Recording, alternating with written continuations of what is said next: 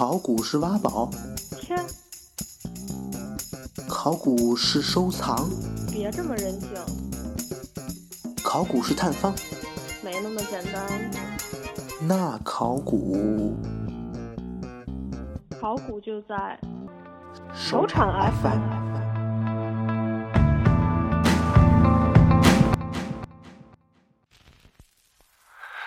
My sweet summer's gone. She left me here with sand in my bed. She played me all night long, but I do it all over again. Whoa. My sweet summer's gone, and all my men she made. 大家好，我们是首产 FM，这是我们第二期节目。我们又见面了。我是田子游戏，就是每一次录音都恰好感冒的那个。我是高伟花，然后我们这个节目录到第二期，站长给我们定了一个调子，就是全国首个考古为主题的高端大气、无污染、吐槽无下限的网络电台节目。你竟然还把它背过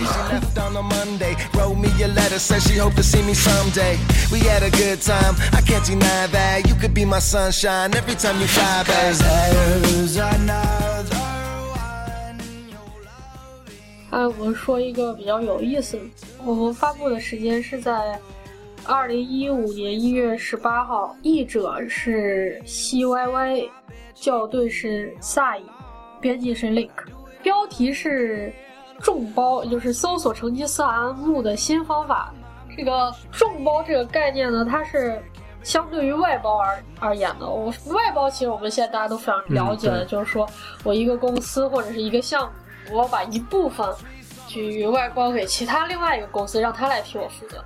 对，然后众包呢，他现在是要把一个任务的分解、呃分配给公众，给所有的人，他甚至都不需要知道这些人是谁，然后让这些人来义务的吧，就是大家谁有兴趣谁就来，然后来解决这个问题。就是让大家都参与到考古发现的过程当中。对，然后他的做法是将给你那个卫星图片，然后因为现在成吉思汗墓呢是全世界没有人知道在哪儿。啊、还不知道。然后所没有人任何人知道成吉思汗墓在哪儿，而且，你像它上面说，就是当年成吉思汗建他的陵墓的时候呢，他的士兵杀死了所有参与建陵的工匠和送葬队，并且所有的士兵都自杀了。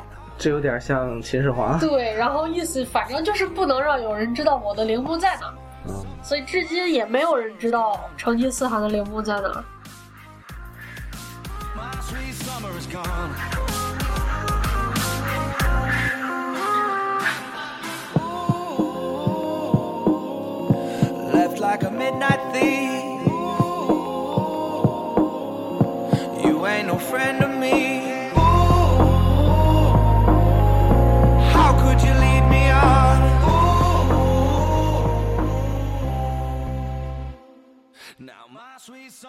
一个范围的卫星图片，然后让大家上去标记，就是它是通过众人的逻辑思维，比如说我把这张图给你，然后你根本不知道这个图上有什么，但是你会标记出你觉得这个图上很奇怪的地方，哦，就是说你看到路的时候，一条马路，然后所有的人都知道这是一条路；看到一个房子，所有人知道一个房子哦，然后在这个图上突然出现一个点，然后你不知道这是什么，很奇怪。对，然后你就把它标出来。当所有的人就是人数足够多了之后，那个引起众多人怀疑的数值最高的那个地方，就是所有的人趋同了之哎后，，这个方法挺聪明的。对得出的那个结论，他们就会觉得这个是可能性最大的那个成吉思汗墓所在的地方。嗯当然，它这个方法可以不仅仅适用于成吉思汗墓，可以适用于很多其他方法。其实谷歌以前做过一个一样的事情，就是验证码。验证码。他他用的那个验证码是从好多古语的书里面剪下来的那个照片，还是就是拍下来的那种图？嗯。然后你就看那个写的好像挺奇怪的，嗯就是因为它其实有很多词，就是他们也没有办法，就是学者啊或者是研究人员，他们没有办法分辨。他就放成验证码，让所有的人去输入那个验证码，众人的逻辑趋向于哪一个方面，然后他就走那条路线往过原。来是这样。。对，然后后来、就他骗我们是吧？不是，然后就他都不知道验证码是什么，他都不知道我输对看了了呢？那个新闻还是介绍，反正他就说的是，通过我们现在所有的人在谷歌上对输入验证码，我们无意识的破解了许对多，其实我们已经破解了很多很多的那种古书里面的那种他们不认识的字和词的那种难题。这还是一个挺聪明的办法。所以他们现在改用众包的方式来企图发现成吉思汗的墓。当然，这个事情能不能成功，也也很难讲。这一篇资讯里没有说结果是吧？只是介他绍了这个方法。他还没有结果呢，他现在只是还就是还依然在这个过程当中，还在大家整个他有没有写这个项目是谁组织的？谁组织的吗？有是。嗯蒙古大学。不是，是来自加州大学圣地亚哥分校。它现在是通过界面时间记录可值超过一万个在线志愿者，提供了高达三万个小时，对三万个小时的视觉分析，以及超过两千三百万个特点分类。所以大家还是对这个东西还是非常感兴趣的。就众人拾柴火焰高吧，可以这么理解。可是我发动群众的力量去找成吉思汗的墓。你看，作者认为，在科学和生产领域中，在解决可拓展问题的时候，利用群众战略是最佳的选择。那其实按这样的方式来说，中国很适合这种项目吗？人多嘛。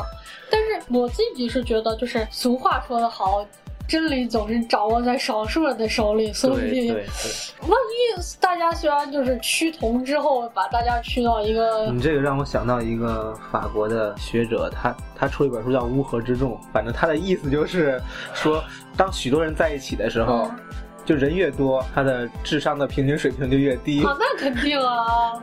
那你说门萨学会的智商水平和把门萨学会撒入众生之中，那这智商水平不是低的？但是他这里边对众包的参与者有没有条件要求？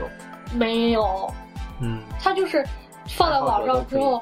未知的，就是其实他们那些学者也不知道谁来参与了，谁没有参与。或许修猴头那大妈也参与了。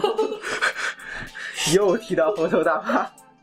我理解的是，他把很大很大一部分的卫星资料放到网上，对然后就爱谁谁，你们就去弄吧。对，这太不负责任然。后他就在那，爱谁谁，就是他，他就感觉他们那比如弄到一个反社会分子，我随便点怎么办？破坏你的数据。可是你只有一个人也没有效果啊，因为它是靠众众众人的趋逻辑趋同性嘛，所以你一个人在从中捣乱，根本就无法形成一个气候的，没有意义它。在数据上反映不出来。对，这其实有点像，就是当时呃马航出事儿的时候，哦，谷歌就有一个发动了一个项目，就是把那一片海域的卫星云图放到网上，然后嗯大家志愿者去看哪有不对的地方，其实差不多。可是还是没找着。我觉得这种跟谷歌验证码那个还是有不同，毕竟是从一个未知的东西上找一个未知的东西。找成吉思汗墓这件事情，对吧？人家都已经费了那么大心思不让你找着了，你何必呢？对，就也许会找不到墓，但是能找到矿，哦，也也挺好的，是吧？也有可能。也挺好的，也挺好。所以我觉得发动这个项目的学者动机不纯吗？他也没有抱多大的信心。就是没有希望找到吧。重点是不是在开发一种方法？对就不管是你找到了什么，总之这是一种方式。对，这是一个新方式。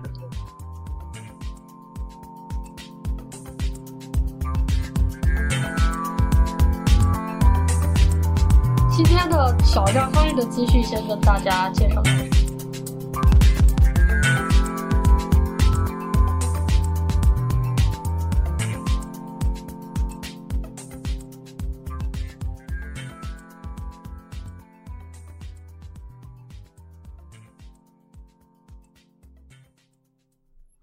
接下来我们说一个这个星期非常有名的事件，非常非常坑的事件，是在开罗博物馆发生的。一月底的时候，有人爆料说，开罗博物馆最著名的图坦卡蒙的黄金面具，他的胡子有点不太对，就很明显可以看出有胶粘过。之后就有人爆料说，他是在一次非常不负责任的修复过程当中受到了永久性的损伤。之后这件事就被所有的媒体大全世。界各地呀都能找到他的报道。然后主要是开罗这个博物馆馆长还跑出来辟谣了一次对，辟谣，这也是被大家诟病的。对，就说没这回事儿，我那个不那个胡子和那个面具什么本来就是分开的，还怎么怎么样？这个新闻有意思的一点就是，它分别涉及了我们两个人的专业。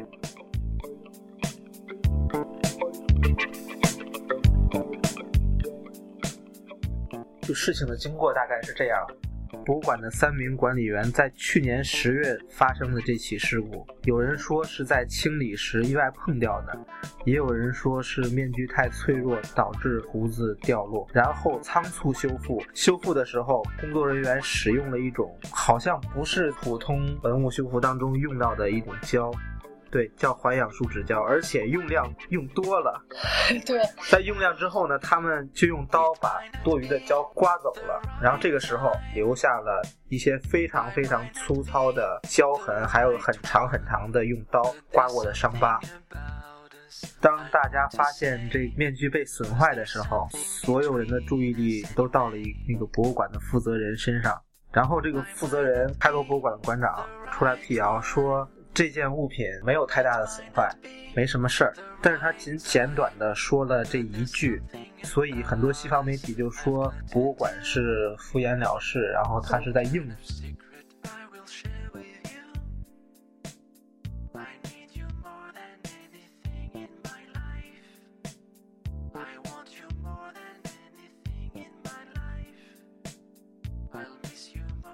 简单介绍一下，环氧树脂胶这个东西，其实在修复中是挺经常用到的，但是它是不能对于这种脆弱的文物，嗯，它比较适用于像我们国家自己修复一些瓷器啊，或者是国外修复一些石质物品的时候，你都可以，你可以用它粘的。呃，像中国六十年代的时候那种环氧树脂，它就是你用完了之后，它会发黄。现在的环氧树脂已经很高科技、很先进了，然后也不会变黄，它就是透明色。比如说你修瓷器什么的，你还可以自己给它里面加颜料，让它变成有色的，这都是可以的。但是环氧树脂不可逆这件事情是，就是大家都知道的。它的就是要把环氧树脂从一个已修已经修复的东西上面去除下来，是要借助外力的。但是对于黄金这种质地非常软的东西，任何外力都会对它造成伤害，就像。那些管员刮一刮呀什么的，对吧？就会留下很多痕迹。所以这个事情就是网上有传言说他们是通宵达旦刮的，就是第二天还要展，怎么办？哦，掉了，赶紧粘，赶紧刮吧。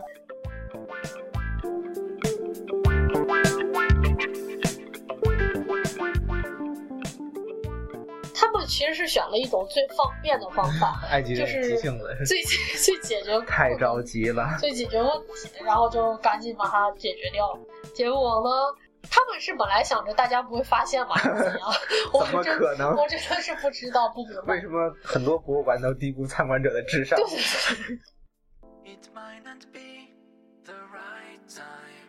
就这件事，我还特意问了。我在埃及的一个同学，他是埃及人，然后学埃及学的，结果得到他的回应就是，我也完全不太了解这个事情。我还想从那套点一些新鲜的信息，然后他说，这个事情太复杂了，而且他还说，最近听到一个消息是，有可能说这个黄金面罩摆到展柜里，这个面罩本身是假的。我觉得这是为了，就算他们为自己开脱，然后放出的假消息吧，就。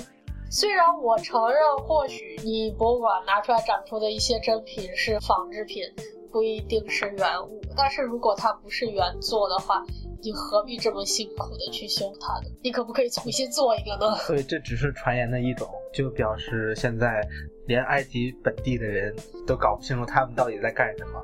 他最后只能无奈的回应我说：“呵呵。”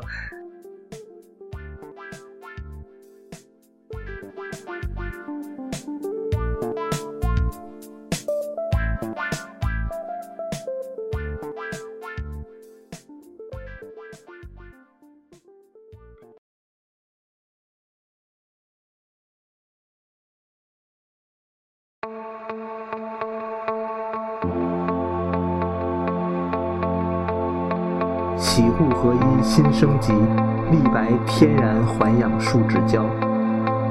这里是，我是文物修复员。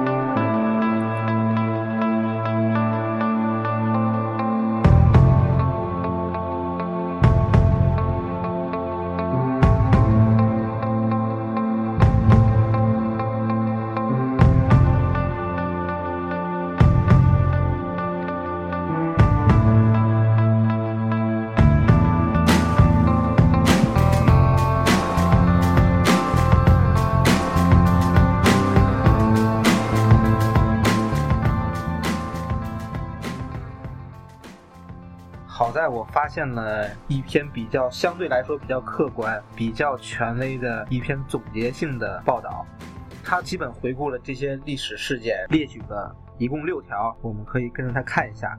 他总结的第一条就是这个黄金面罩，它的胡子本身是一个假胡子。真正的埃及人生活的时候，法老的这个胡子也只是一个权力的象征，嗯，它就是一个假的胡子。在黄金面罩出土的时候，它的胡子和面罩是分开是分开的，是可以挂上的。就这这个好像是有钩可以挂上的，但是为了方便展出，在一九四四年的时候，它被博物馆的人员给粘上了。其实这种东西不应该粘，就是它原样是什么样就应该这样。但是为了美观，在四四年的时候粘上，方便展出。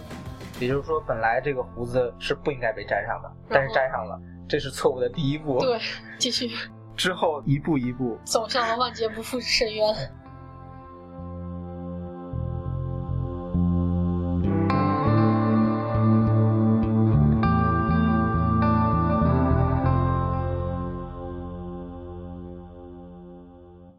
接下来第二点说的是，他在二零一四年的八月份，就是由于一次工作失误，他的胡子和面罩脱离了。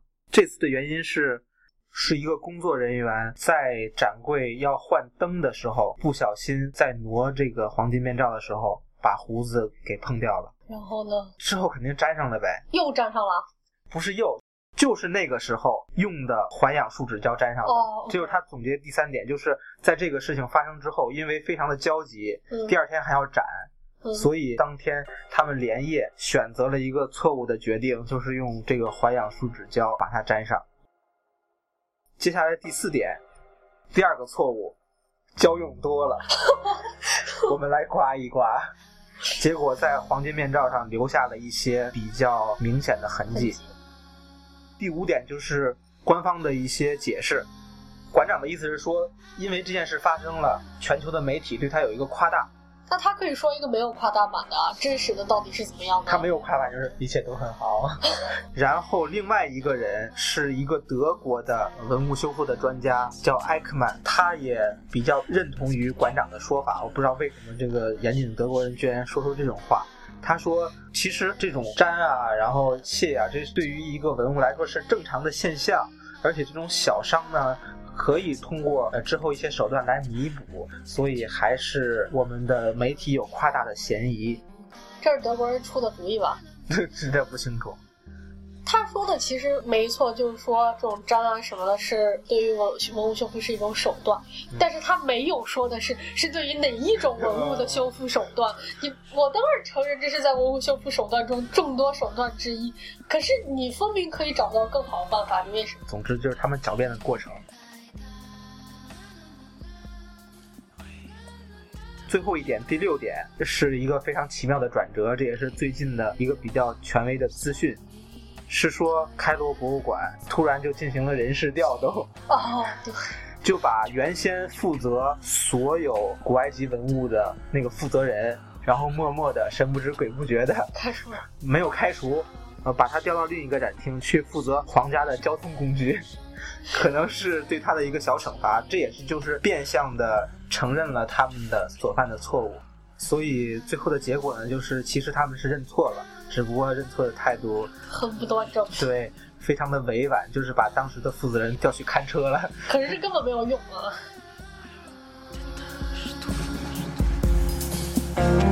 这是种关系，像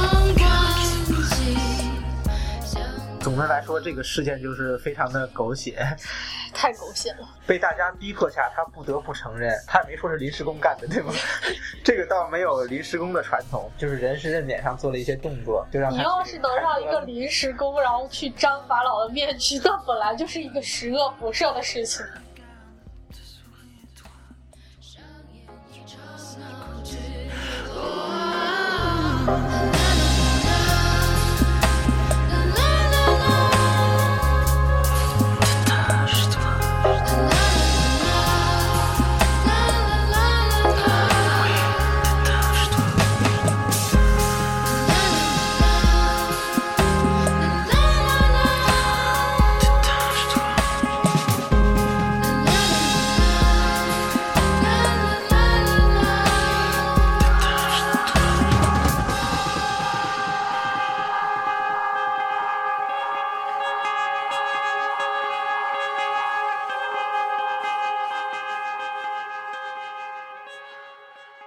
说一下这个话题，其实缘由就是在微博上看到一个非常火的由小鲜肉李易峰主演的叫《盗墓笔记》的一个连续剧，对吧？对，由于广电总局发文说这个《盗墓笔记》“盗墓”两个字不能出现，所以改成“考古笔记”。这个就引出让我们联想到，哎，是不是有机会可以聊一下，在影视剧当中都有哪些考古学者的角色出现？对，国内外都有了，然后顺便再看一看，就是国内外的网友们对此有什么评论。所以我们把这个任务就交给了我们负责文字编辑的娜娜君。娜娜君。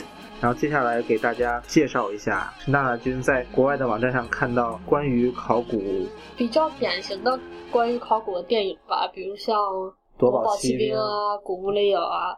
但是我个人反正不觉得《古墓丽影》是一个有关考古的电影了。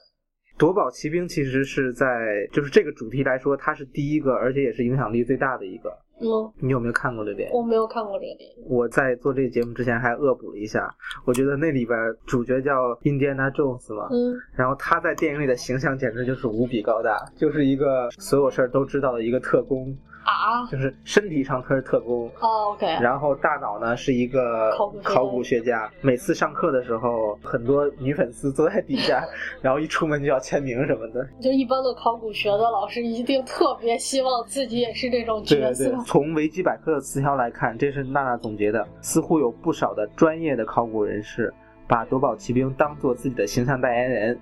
虽然他们也知道考古并没有那么狂拽炫酷，但是有一件事儿，我觉得他们外国人挺会玩的，就是《Archaeology》这个杂志，它在二零零八年的时候，曾经发布过以考古骑兵男主角就是 Indiana Jones 命名的一个考古学的奖项。哦，叫 Indie Spirit Award，就是具有印地精神的这个奖，然后表彰那些已故的或者是在世的有名的考古学家。这篇文章之后英翻会翻，有兴趣的话大家可以注意一下，就是目前为止都有哪些考古学家获得了这个印地独立精神奖。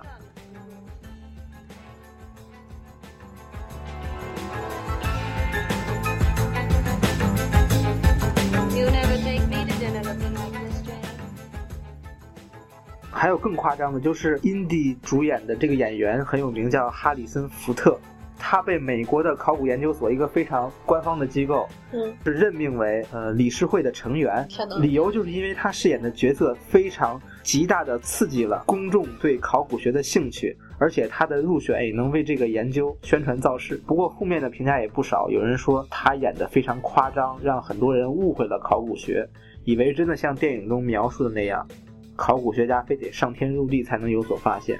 结果大家一去挖土就全都暴露了吗？我是觉得千万不要拍完《盗墓笔记》之后，某中国什么考古学会，然后把主演选成什么李氏，那简直就是要死了，要命哎，其实我觉得这是一个好方法。如果把李易峰选成考古代言人的话，我觉得不错，就更多妹子来。可是就更多人认为现在已经有太多的人认为考古学就是在挖宝。那等要把李易峰再命名成那个代言人什么乱七八糟的李氏的话，那大家更认为考古和盗墓其实是可以画上等号的。这件事情呢，在小站的微博，也有小站的各种成员跟很多盗墓粉曾经在网上展开过对对对激烈的当时我们有一次很激烈的争论。对。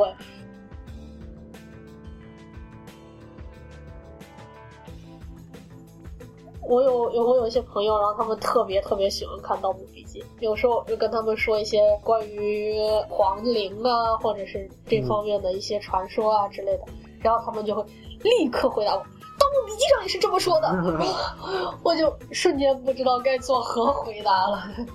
没办法，这就像考古杂志那个微博上说的，大概意思就是说，关于考古和盗墓这个话题，其实没有必要争论。嗯那之所以就是我们沦落到这个地步，就是因为在中国的考古界，没有一个有足够影响力的作品出来，这也是他自己反思的一点。就说回，嗯、印第安纳琼斯这个电影，娜娜君他说，他遇到的几个考古学者提到夺宝奇兵的时候，就无非是觉得他们夸张一点儿，也没有什么不妥的。其实我觉得国外拍这种所谓跟考古有关的电影，他们都就是他拍了之后，他夸大到其实大家看了就知道这个爸没有办法实现。但是我很怕那个《盗墓笔记》拍出来之后，大家就觉得这个东西很有实践性啊，我就可以去试一试啊，什么的，这个就很容易 造成误区。这件事真的出现过，所以就在这里提醒一些我们的听众，就是盗墓是明确的违法行为违法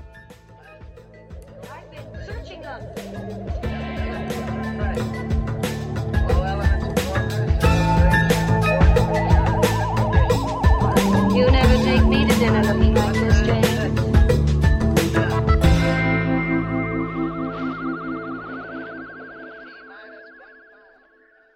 接下来说这个电影是《古墓丽影》，这也是 Archaeology 上面的一篇文章。这个文章的标题叫做“用枪挖掘啊，”，因为对，因为那个劳拉就非常酷，劳拉很酷，然后到处都带枪，一身就身上理论上是应该是有两把枪，但是他总是能摸出比两把更多的枪。呃古墓丽影这个最开始其实是游戏，就大家是由于对它是一个解谜的游戏。对，大家是由于对游戏的热情，然后招揽了一大批的 那个影迷去看。可是这部电影其实真的没有什么，和考古没有关系啊。其实真的跟考古没有关系对啊，这篇这篇文章的作者就问了，说里边有一丁点儿考古的料吗？就完全没有。没有，他的第一部我两部都看过。《古墓丽影》的第一部是说他观星象，然后那一天开始九星一线，怎么怎么的，然后就见诸葛亮了，然后就知道是多少年来，然后就是再也不会出现的一个一种星象。诸葛劳拉。然后他们家就有一块钟开始响了，然后怎么怎么着。这个好像是说劳拉的父亲是一个考古工作者，然后他父亲都是印第安纳琼斯的父亲，也是考古工作者。但是劳拉本身，我觉得他真的没有任何考古。嗯，作者说这里边就没有一点考古的料，顶多也就是在世界呃遗产吴哥窟取了不少景。哦，对，那个景取的很漂亮。而剧中除了朱莉之外，唯一一个被当做考古学家（引号考古学家）的人，还在拍卖行里混饭，而且竞卖一些盗来的文物。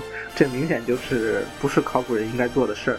他那个人，那个人其实我不会管他叫考古学家，他只是就是应该文物贩子。一个是文物贩子，一个就是他是对文文物方这方面懂得比较多一点，但是他也不是真的自己去考古啊。这篇文章还说，如果朱莉她饰演的真是一位考古学家的话，那我们就看看她为拍摄电影做了什么准备，有体操、蹦极、跆拳道、举重，还有如何用枪。对，他在他那个剧里面都有练，就他每天，你觉得他每天在干的事情就是在练各种就是健身的方式，或者是打搏斗的方式。就如果以后高校考古学生开设这些课程的话，还挺有吸引力的。可是如果开设这种课程的话，就没有人去考古了。其实你就只是把体体育特长生都招到考古系。就总之，这部影片就枪才是朱莉必备的田野工具。对，我完全没有在里面看到手铲和任何。然后他还有一个小跟班是搞高科技，就电脑啊、啊黑客啊，就是那种东西，还搞一些机器人什么的。反正这和现实的考古差距太大了。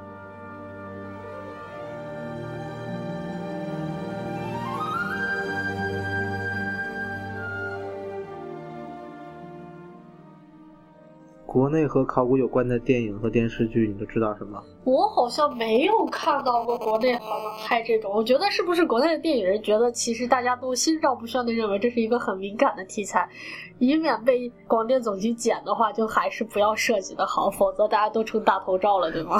对，据我们了解，就是在一九八零年代有一部叫《东陵大盗》，哦，这个好像是盗墓的，这 是反盗，这是反盗墓的题材电影。哦，嗯，还有《古今大战秦俑情》，可那个真的就是这个讲的是个爱情故事。对，而且很就比较穿越，然后就说一个秦俑活过来了，然后那个秦俑我觉得那时候张艺谋真的那个这么早就拍穿越剧了。然后最近就是《盗墓笔记》的一些传闻，不知道它会不会真的改成考古笔记，然后在电视上放出来，这个就有点我希望和。大家不要见面。不过据说就还是挺想看李易峰的，怎么办？可是可是《盗墓笔记》好像还没拍成话剧，还是拍个电影就可以了嘛？改成《探险笔记》，我们可以告别“笔记”这两个词吗？好吧？其实关于国内的一些考古题材的影视剧，我有个想法，就你知道前一段时间有很多人影视剧明星都进了监狱是吧？你 要拍《监狱风云》吗？没有，我在想这种题材电影一般和商业都没有太大关系，嗯，应该是需要政府介入的。比如说这些人都被关到监狱里，咱们可以让他一起拍戴戴罪立功，比如让宁财神写一个关于考古剧本，免费写，我给你少判两年。我觉得不能少判两年，最多就是说他可以不用做那个监狱里面那些劳动。我觉得做也没关系，这其实是他应该负的一个社会责任。可是你不能给他少判两年呢。不少判不少，多判两年也没关系。